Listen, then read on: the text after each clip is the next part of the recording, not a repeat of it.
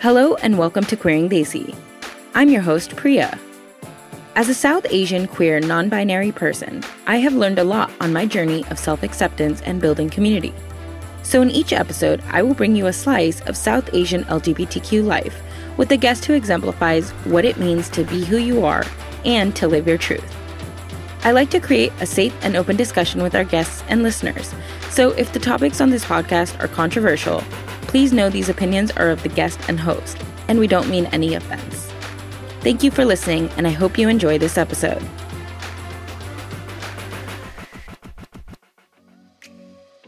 Hi, Queering Desi listeners. This is Priya. I want to take a moment before we get to the episode to wish you all a happy Pride.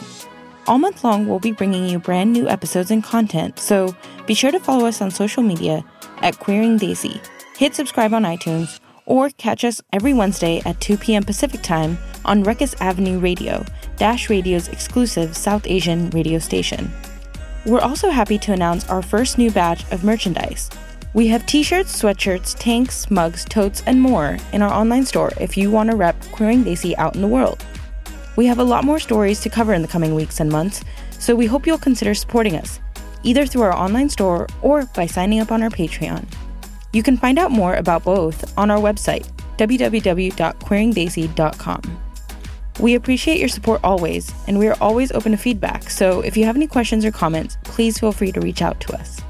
So without much further ado, let's get to the show. All right, welcome to Queering Desi. This week we have Charmaine Hussein, and I'm going to go ahead and let them introduce themselves. Hi, it is such a pleasure to be on Queering Desi. Uh, my name is Charmaine Hussein. I'm the mother of a trans and queer child, and uh, I use uh, she, her pronouns. I've been in the US for about 25 years. As part of my journey as an immigrant being here, the last four or five years have been dedicated to learning more about how to be a supportive and accepting family to a queer child. And I'd love to share that journey with all of you today. Thank you so much, Charmaine.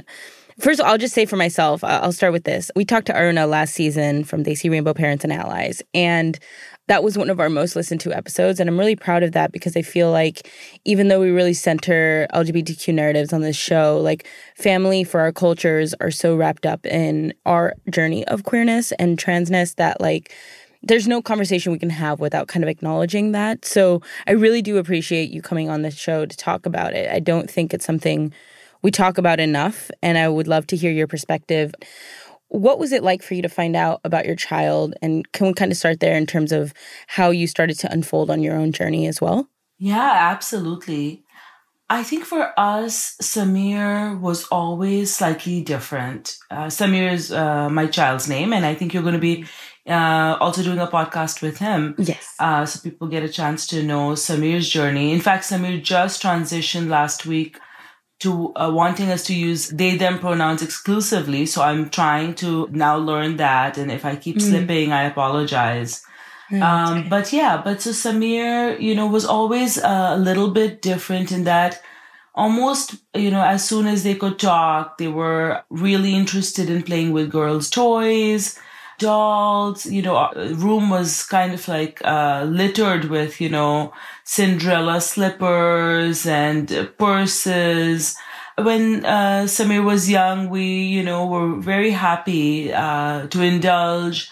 As Samir started getting older, uh, there was a little bit of bullying happening from friends. We would see behavior where they would take all these toys and quickly hide them under a bed, you know, before friends would be coming over. And so we started thinking maybe, you know, we need to not encourage it as much. And, and that started sort of a journey as Samir started growing older with us wanting to, you know, make him more masculine or make them more masculine, make them more, you know, fitting for the world that would be a little too harsh for a child as sensitive as they were.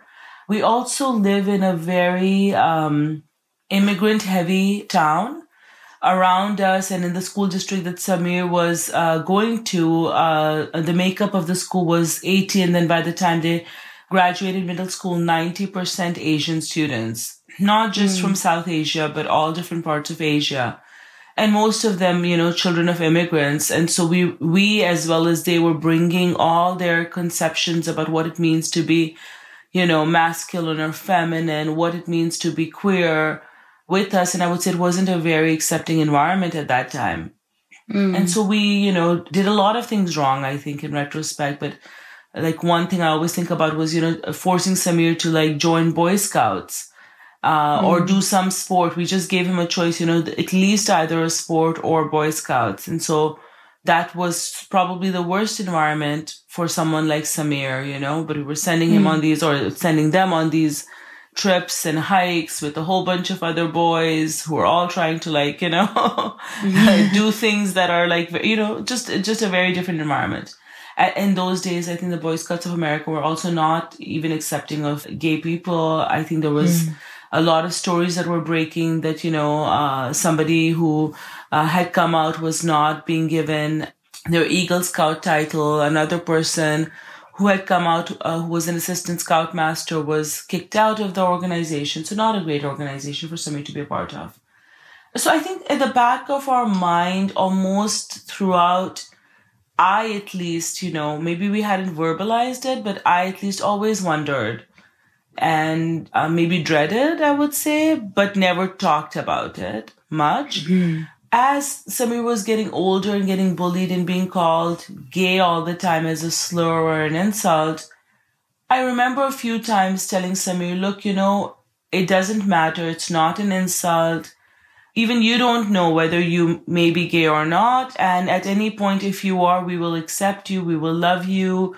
I have many friends who, you know, I've known who were queer and uh, they've had great lives. So I started maybe once or twice having this conversation with Samir, but he would shut it down very quickly, mm. feeling very embarrassed. And I think at that time they themselves had not come out to the, themselves, right? Mm. It's, a, it's such a big journey for a person going through it. And now I'm realizing in retrospect, it was, there were easy words for me to say but even when Samir came out to us, we were like, we love you, we accept you, but we weren't just like, everything's great now, let's celebrate, you know?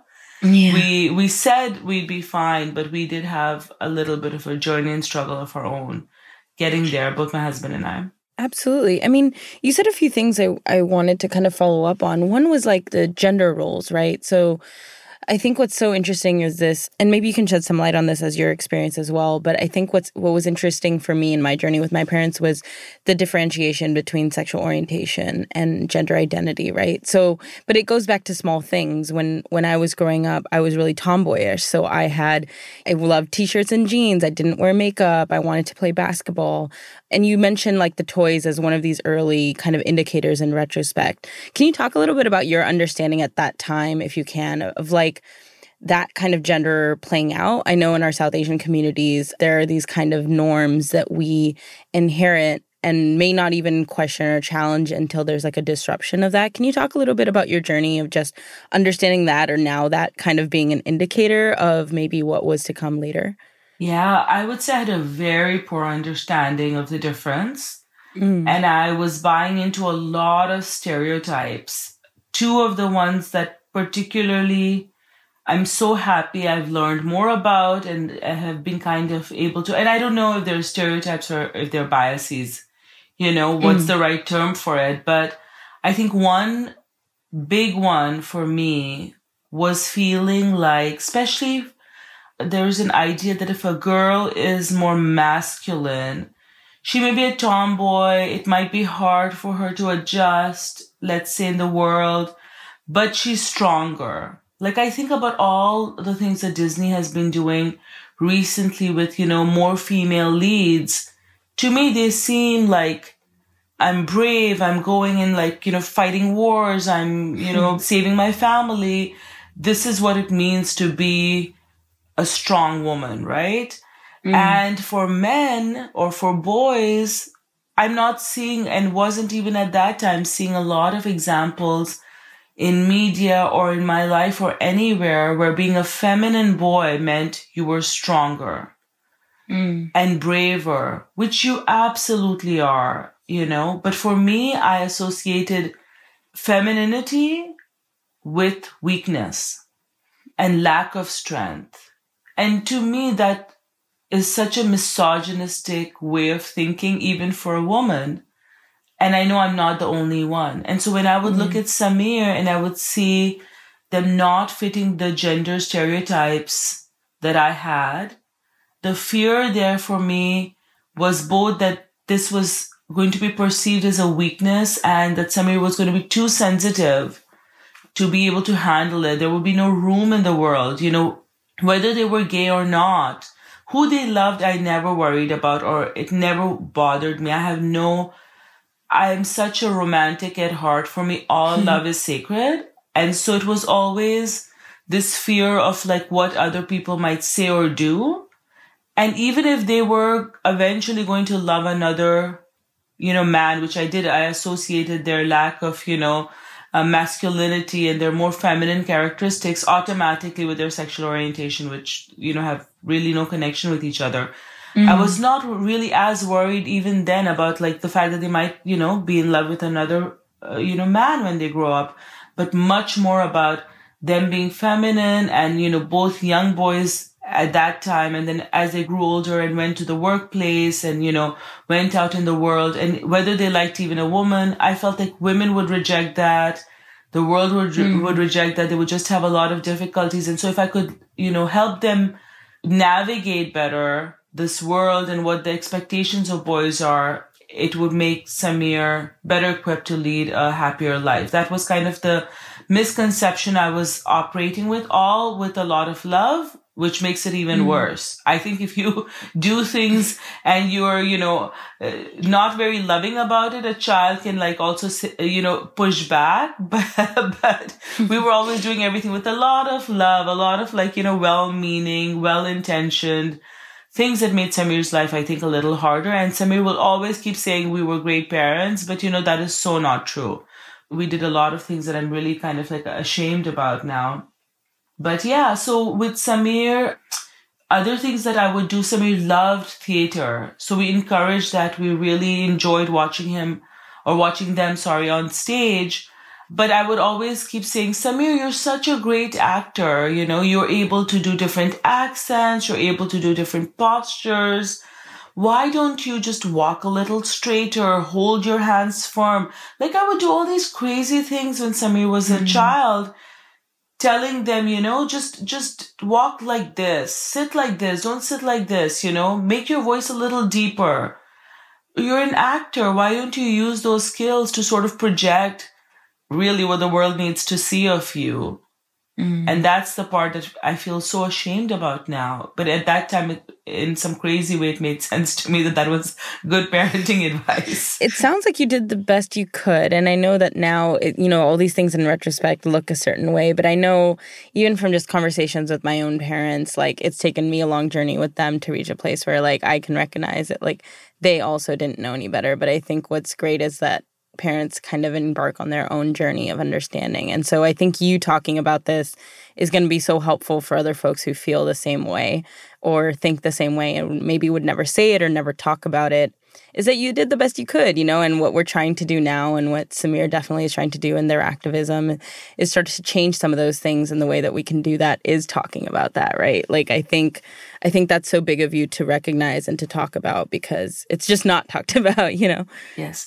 The reason why I share all of this stuff more now, first because Samir has been very comfortable sharing their journey and their mm. hardships. And I think it's easy now where I'm in such a different place for me to come and just talk about how wonderful everything is, which I do want to talk about and how mm. now at this moment, I can honestly say that Samir coming out, Samir being part of the LGBTQ community is probably the best thing that could have happened to me as a human being being part mm. of their journey, being forced to grow, to challenge my assumptions about so many things in the world has opened me up to both new experiences and to sort of like opening myself up to other people in a way that I wasn't before. I'm richer for it. I'm more empathetic for it. I'm just a better human being.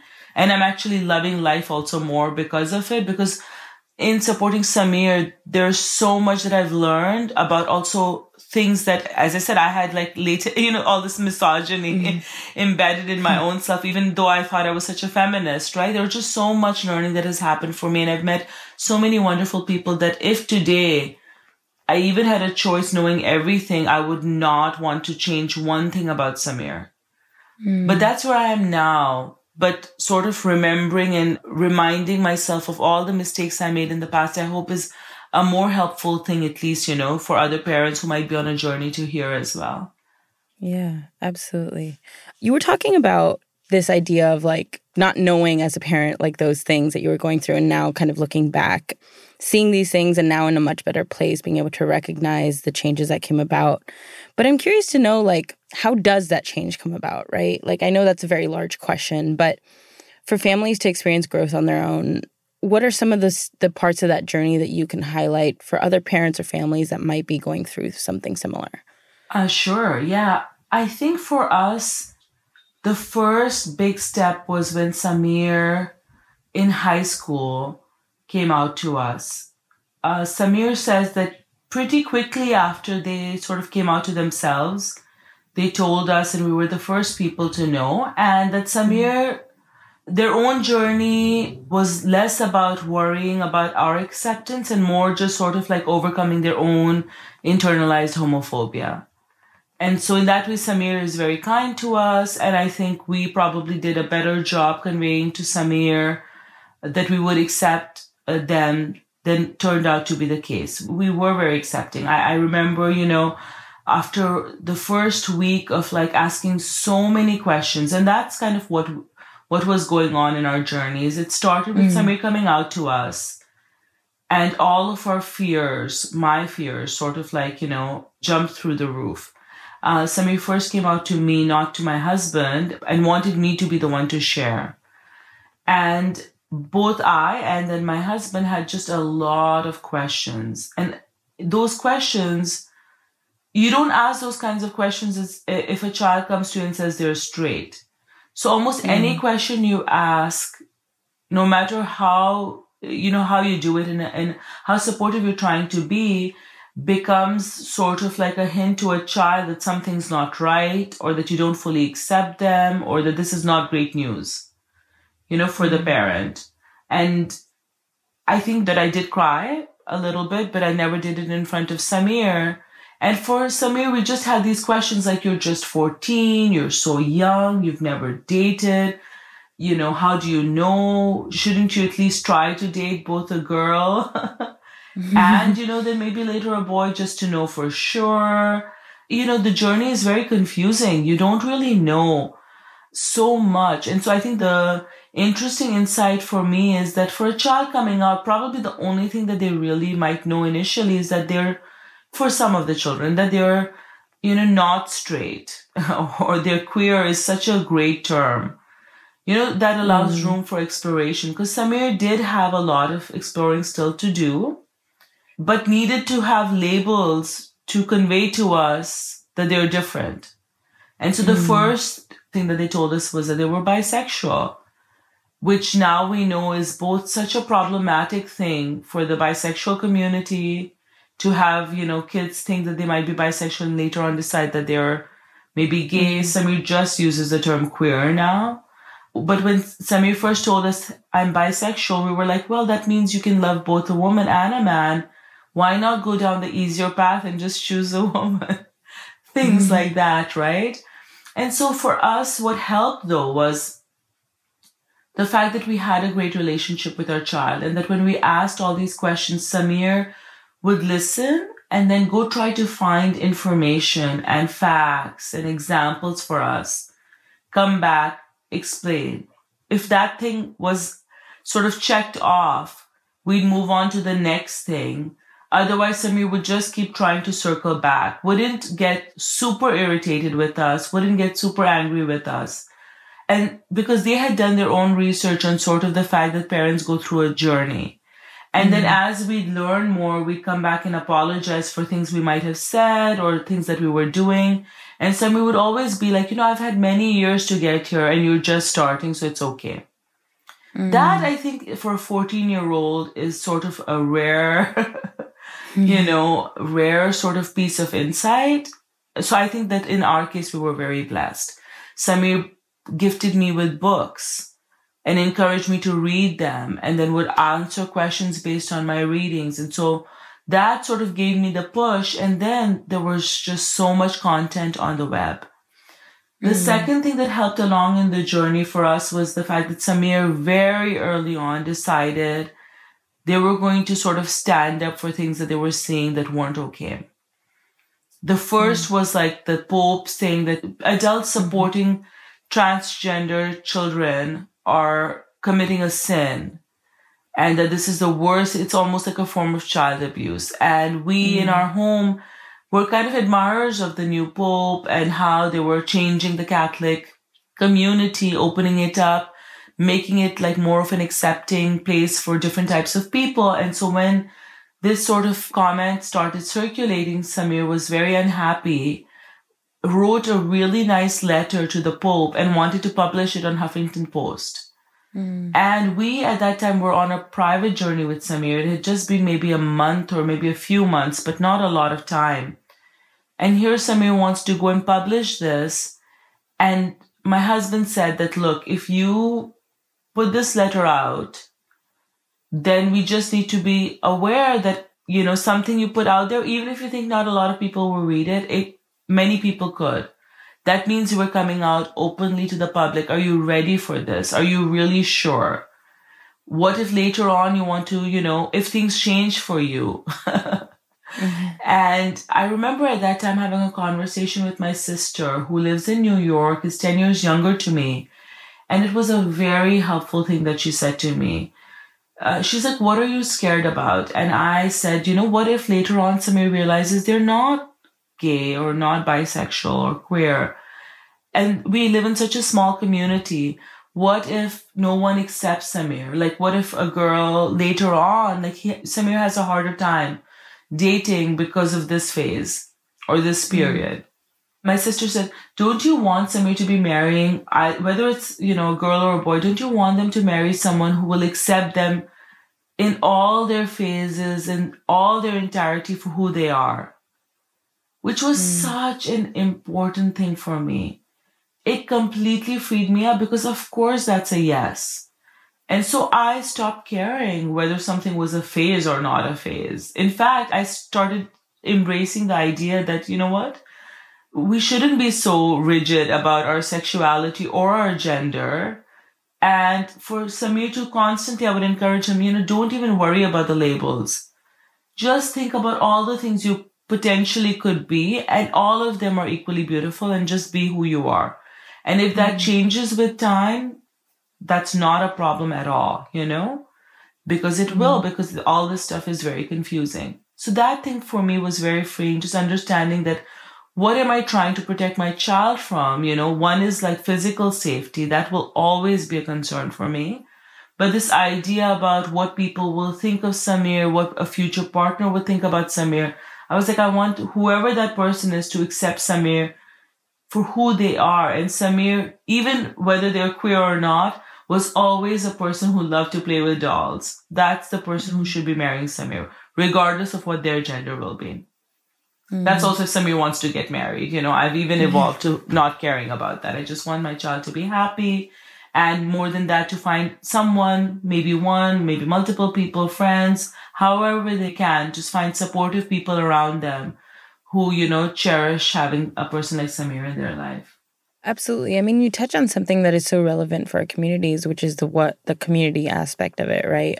Of not only it being like a public thing, but what will they say?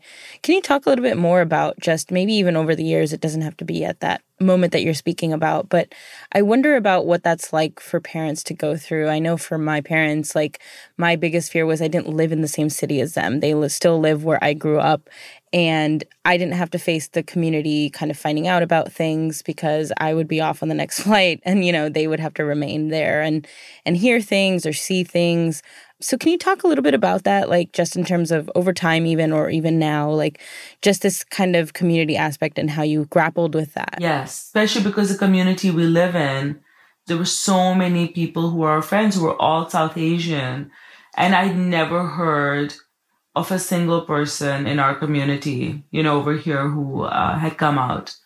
I think it all started with that letter. So, and, and Samir then from then on choosing to be an activist. With that letter, we were like, okay, so this is going to go public. Samir really wanted to do it. And I couldn't at that point, I'd evolved enough already that I knew saying to Samir, we love you and support you, but we want to keep everything hidden or we don't want you to share, you know, just have your opinion be out in public would just give the opposite message of acceptance. So we went ahead and told Samir, go ahead, do whatever you want to, and we'll support you.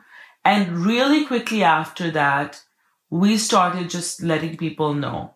In some ways now, I think we were outing Samir, but we were doing it with his permission or their permission.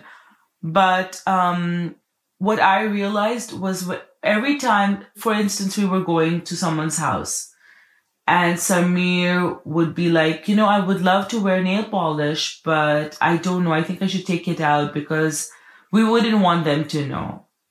Or, you know, are you okay with me doing this? Because your friends might find out. Mm. So Samir would start saying things like this. And I knew at that time that unless I can publicly show that I don't care, my words won't matter. Mm. There's so much stuff happening in media, just in people saying things that will always drown out any words of acceptance I give to Samir. So we started very publicly just, you know, talking about Samir being queer.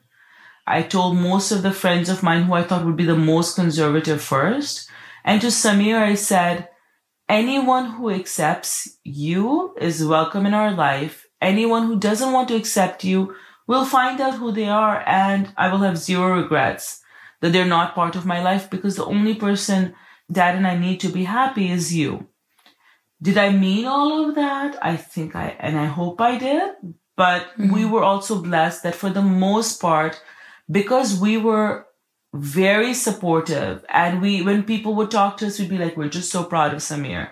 It became this thing that I would say, I'm so proud of Samir. Samir is such a brave child. I'm just so thrilled that they came out to us first and let us know exactly what their truth is and very supportive and very happy. A lot of times, maybe that was just faking it too, right? Because as Samir mm-hmm. would go on their journey, we'd learn new things. First, it was their sexuality. That's how they came out to us. And then the gender part was actually a lot harder because the term trans for us like meant so many things, you know, of the Hijra community in South Asia, all the stereotypes mm-hmm. you have about that. I was worried about surgery. I was worried about just all other kinds of dangers for Samir. And Samir came out to us a few months later. Trump won the primaries. And I don't know how much uh, you want me to bring politics in, but if there were reasons to be afraid, you know, they, they would be in the news all the time with Pence right. becoming, you know, the VP and then all the hate crimes against the transgender community starting to go on the rise, especially like, you know, trans women of color. So we had to learn about all of that and get over our fears about all of that. But publicly, we would just sort of put on this sort of like united front and a happy persona. And I will have to say that everyone just fell in. This whole idea of like, you know, log kya kahenge? What do other people feel? Let's worry hmm. about society. Really, society takes its cues from you. If you are strong, if you are united as a family, I think most South Asian people worry more about what their children will do, but are still willing to accept your child. They might be a little bit homophobic when it comes to their own family, but nobody will come and say things to you. They're not confrontational for the most part. And we've seen one by one our community, you know, which is a fairly large community of South Asians, change and become accepting. As Samir came out, other people started coming out then. You know, their immediate families might have known, but they were never public about it. They started getting more public. And then when you have enough examples in the community, the community starts changing because they've seen these kids grow up. They're not strangers. They see them around at celebrations. And so they sort of, it becomes hard to hold, your biases and your stereotypes about what quote unquote the homosexual lifestyle might be or what, you know, those people can be like. And then a 14 year old child wearing like a kurta pajama, just hanging out, smiling and being respectful. It just starts mm-hmm. shattering those biases. And so we got very lucky that in, in faking it, we sort of pushed some boundaries and realized society was actually very accepting, more accepting than we thought it would have been. And I'm really glad that Samir wrote that letter because otherwise we would have just been hiding, maybe ashamed, worried, mm-hmm. you know, and would never have realized how wonderful things can be. Yeah. You were talking about this idea of community, right? And like, what will people say? But you also talked about something I want to follow back up on, which is the gender identity part, right? We talked about this in, earlier in our conversation about that difference between orientation and gender identity. Can you talk a little bit about your growth with that period as well? I think even for my parents, right, one of those initial questions that you talked about, the questioning phase was like, do you want to be a boy? Do you want to, you know, and I did wear more masculine presenting clothes and you know, obviously my my own identity has evolved even since then, but that was those things kind of get lumped together in our communities, especially because there aren't a lot of strong examples. Can you talk a little bit about your journey with that? Absolutely. It's a journey I think that I'm still on. We are still on as a family because for Samir, it's not very easy to figure things out. There's so many options available to them. They are feminine leaning. I don't know what the right term is. Uh, person who was assigned male at birth.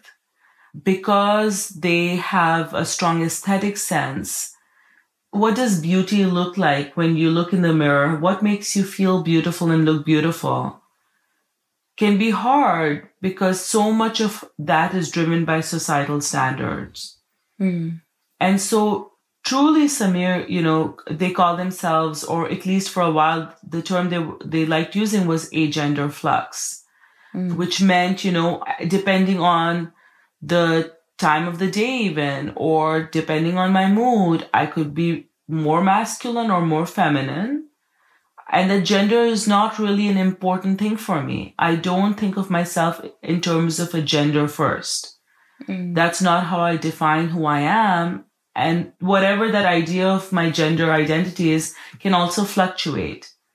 And truly, Samir, like, you know, when they want to, they will dress up. Like, for instance, especially for formal events like prom or weddings, they like to dress up in really nice, beautiful gowns and put makeup on. Samir loves makeup.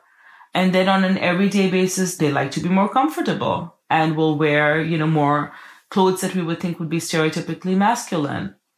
Mm. And so their gender expression varies. And with the gender identity, they were until very recently saying, you know what, I'm happy with all pronouns. I answer to all pronouns. He, him, they, them are fine. And what they started realizing was when they say that people just automatically go to he, him. And they want to sort of push that a little bit. And so they're moving to they, them pronouns just to make people aware that, you know, even if I sometimes look completely masculine. That's not who I really am. I'm, my gender is, it fluctuates.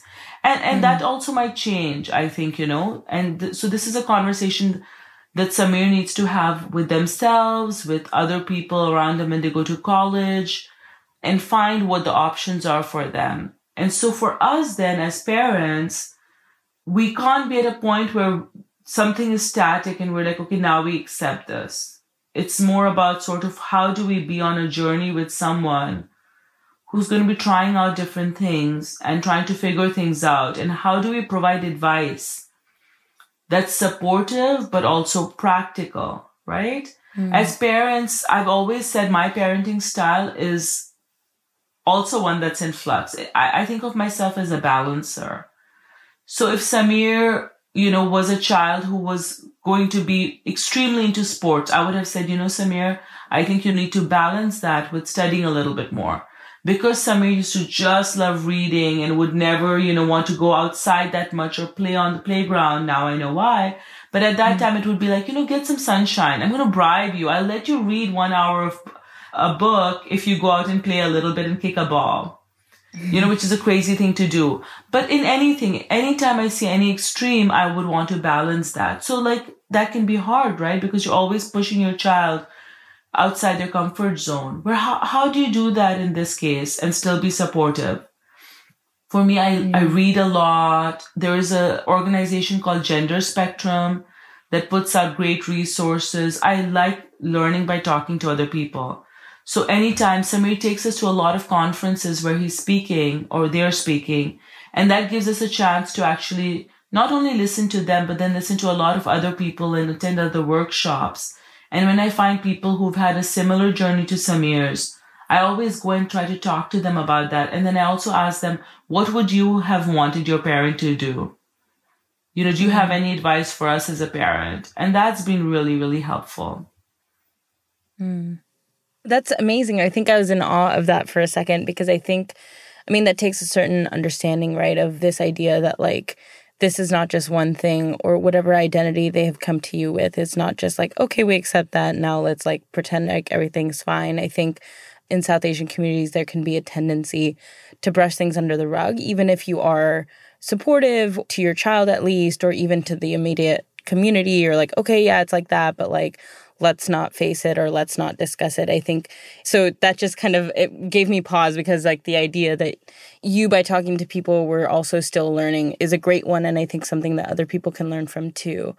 I guess in that vein, I would ask you like what would you have needed to hear or what do you think there's anything that would have made your journey any different or easier as parents? Hear from who? From Samir, from yourselves, from the community, like I guess what I'm trying to get at is like for parents, like the onus is on the child, right? Like I felt like I had to educate them, but also they wanted to know. So I, I came with like my own biases and understandings of things versus like what would have been helpful for my parents. You know, I try to think about it in that way, like to be able to know or hear or be exposed to. And obviously, that's not like in one period, right? Like you said, you're still kind of facing those things and, and having those conversations. But can you point to anything like that or?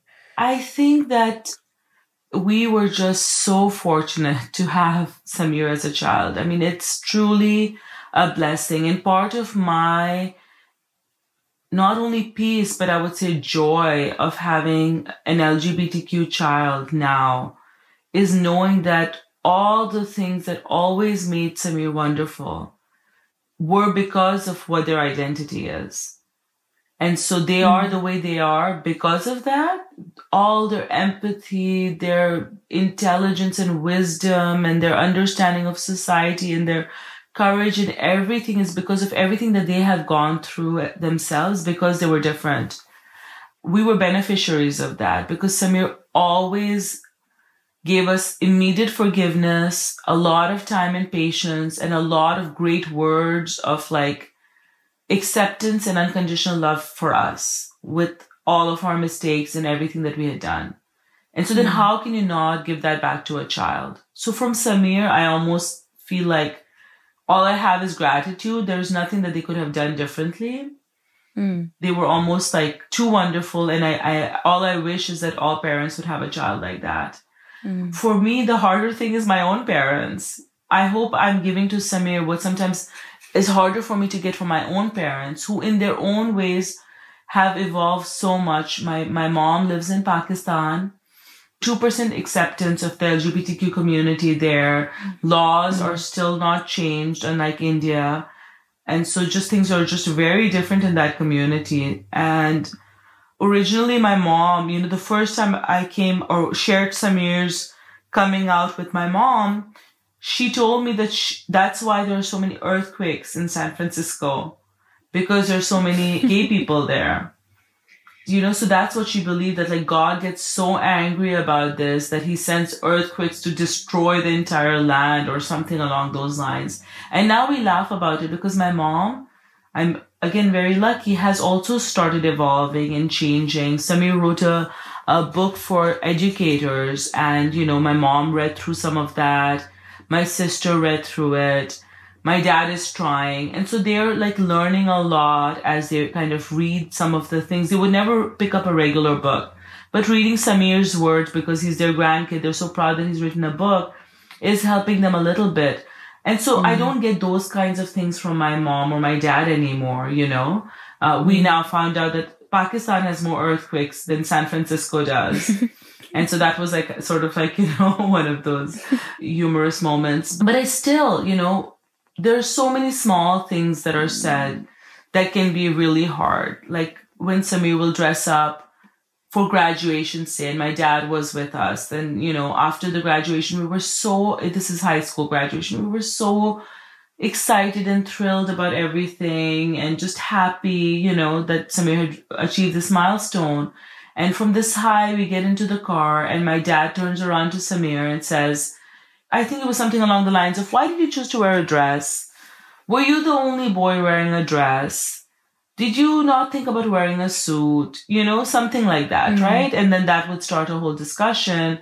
And my dad is like curious and has questions, but almost always it's like advice. And my dad firmly believes and has told Samir many times, I know what it means to be gay. I've known a lot of gay people who'll say things like this. And they all married women to have children, and you should do that too. You can be gay and you can still be married to a woman and have mm. children. He really just wants grandchildren. Mm. So he has all this advice that just seems so wrong. We're like, Dad, like, how could Samir be happy? What about the woman who's going to be marrying Samir? Do you know you can have children? Otherwise, there's so many things to unpack there. My dad also has a lot of things to me. Like he'll be like to Samir, I love you, I accept you. Then he'll turn around and privately to me, he'll be like, you know, I told you when he was younger, this is not the way to raise him. Mm. Or why are you encouraging him to wear makeup? You know, I, I see you. It's all coming from you. You're going with him and buying him makeup. Why are you doing that? Samir doesn't want makeup. You're the one who's buying him makeup. Or mm. he'll say, one time he said this to me that really hurt still that, you know, I think you lack female companionship. And so you're t- trying to turn Samir into a woman. Mm. This was like just this trip while at the same time, in many, many, many ways, he's so accepting of Samir and loving towards Samir. So there are things you just can't change when you're dealing with someone who's almost 80, you know, whose memory is mm-hmm. going. Mm. We'll have the same conversations over and over again, and there's no growth because some, my dad will forget the entire mm. conversation, a movie, a chapter of a book within a day or two. Mm. And so you, it's like Groundhog Day where you're just having these conversations. And so a lot of the stuff he's carrying with him are just old experiences and old memories. And then, you know, with age comes bluntness. And so he's saying things that I know maybe other people might be thinking. Mm. Right? Mm. I get a lot of things from uh, the community as well about why are you so open? Why does everything have to be so public? You know, straight kids don't go around broadcasting their sexuality. Why do you or your family or Samir have to? Not understanding how important it is, you know, yeah. and and difficult it is to be there out there to sort of break all these, you know, societal norms. So yeah, so I think for me, the things that I would want to hear from my friends and from my family, there are more things I would want to hear. I would want to hear that, you know, we're genuinely proud of Samir and that, which they do say, and that, you know, this is how kids are and it's fine and the world is changing. I would love to hear almost everybody I know say that the whole gender binary is fake and is a mm-hmm. construct and has no meaning. And I think that instead of just waiting for other people to say that to me, I say that to everyone and try to do things to make the world around me change, to become more accepting for other parents who are coming out. Absolutely. I mean, that's a great way to go about it. And I guess just to wrap up, I would say, despite everyone's journey being different, do you have any kind of words of advice for parents or families or even children going through this based on your own experiences? Yes, we are part of um, this amazing network that, you know, Aruna, that you spoke of earlier, it started, that, you know, sort of provides a place for both uh, children who are looking for support as they're trying to come out to their parents and then parents who are going on the journey they can come to this resource and talk to other parents we have people who speak many different languages and represent many different parts of south asia so i would definitely plug us as a resource mm. and then there is this community of people if you have older children it's called Trikone that has all different kinds of LGBTQ South Asians that come together. They do social events. They participate in, of course, activism, pride parades, and things like that. But it's also a really great place where you can just be yourself completely. And so, you know, for children, I would recommend checking uh, that out. For parents who have younger children who might be gender nonconforming or trans, I think this uh, gender spectrum is just a wonderful organization.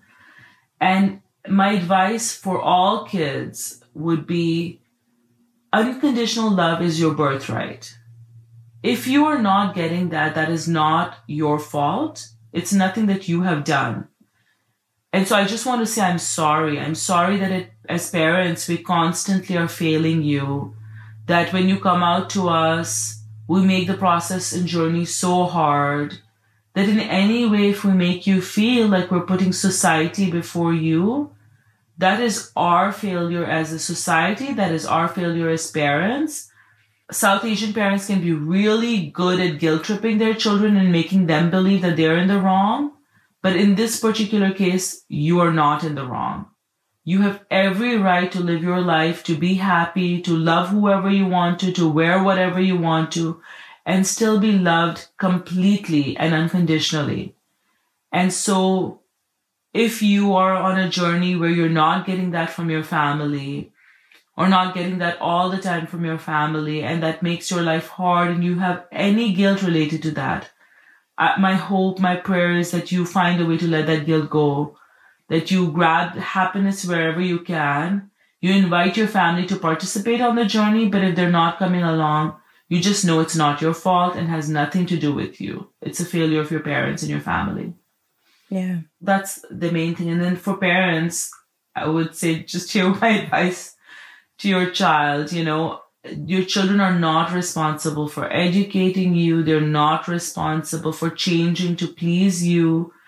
I'm sure, like me, a lot of the times, whatever journey you're on with your child, there's a lot of fear of society, fear of physical safety, fear of, you know, your child's future that sort of might be preventing you from fully embracing them.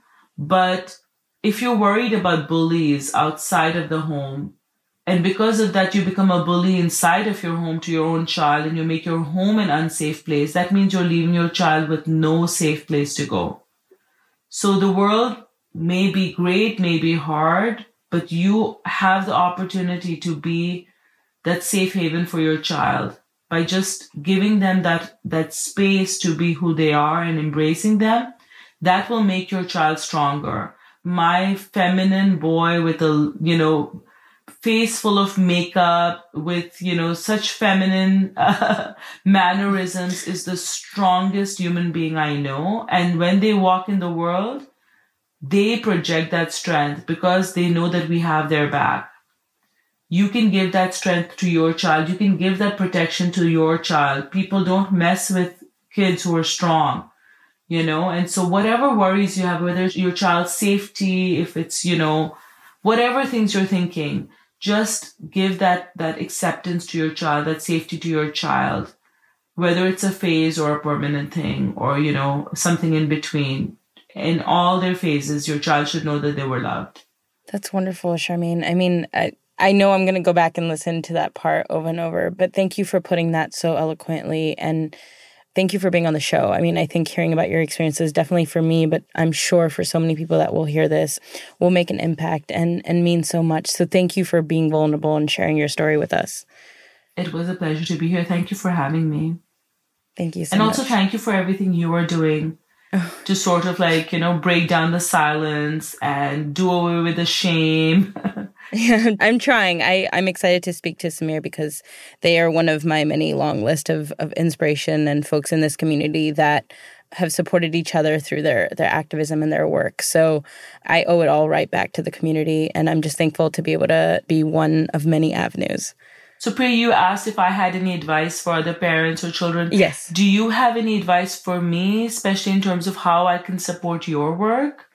Uh, or how as a community we could be supporting the work you're doing what, what do you have a goal or a dream queering Desi is a part of and how can the community support you more Wow. I, I wish I had thought about this more because I know it's not going to be very eloquent. But I know Queering Desi is just one piece of something so much bigger. And I know that Queering Desi is what it is because of the stories that are not heard.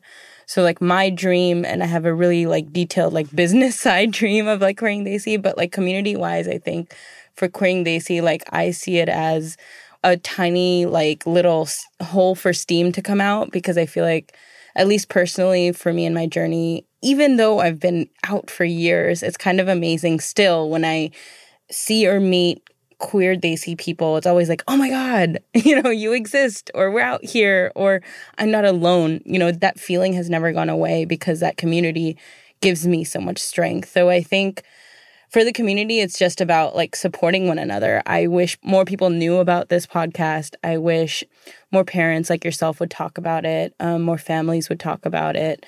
I wish our, you know, other community leaders would talk about it. I know religion factors in a lot for people. It's something we haven't talked a lot about on this show.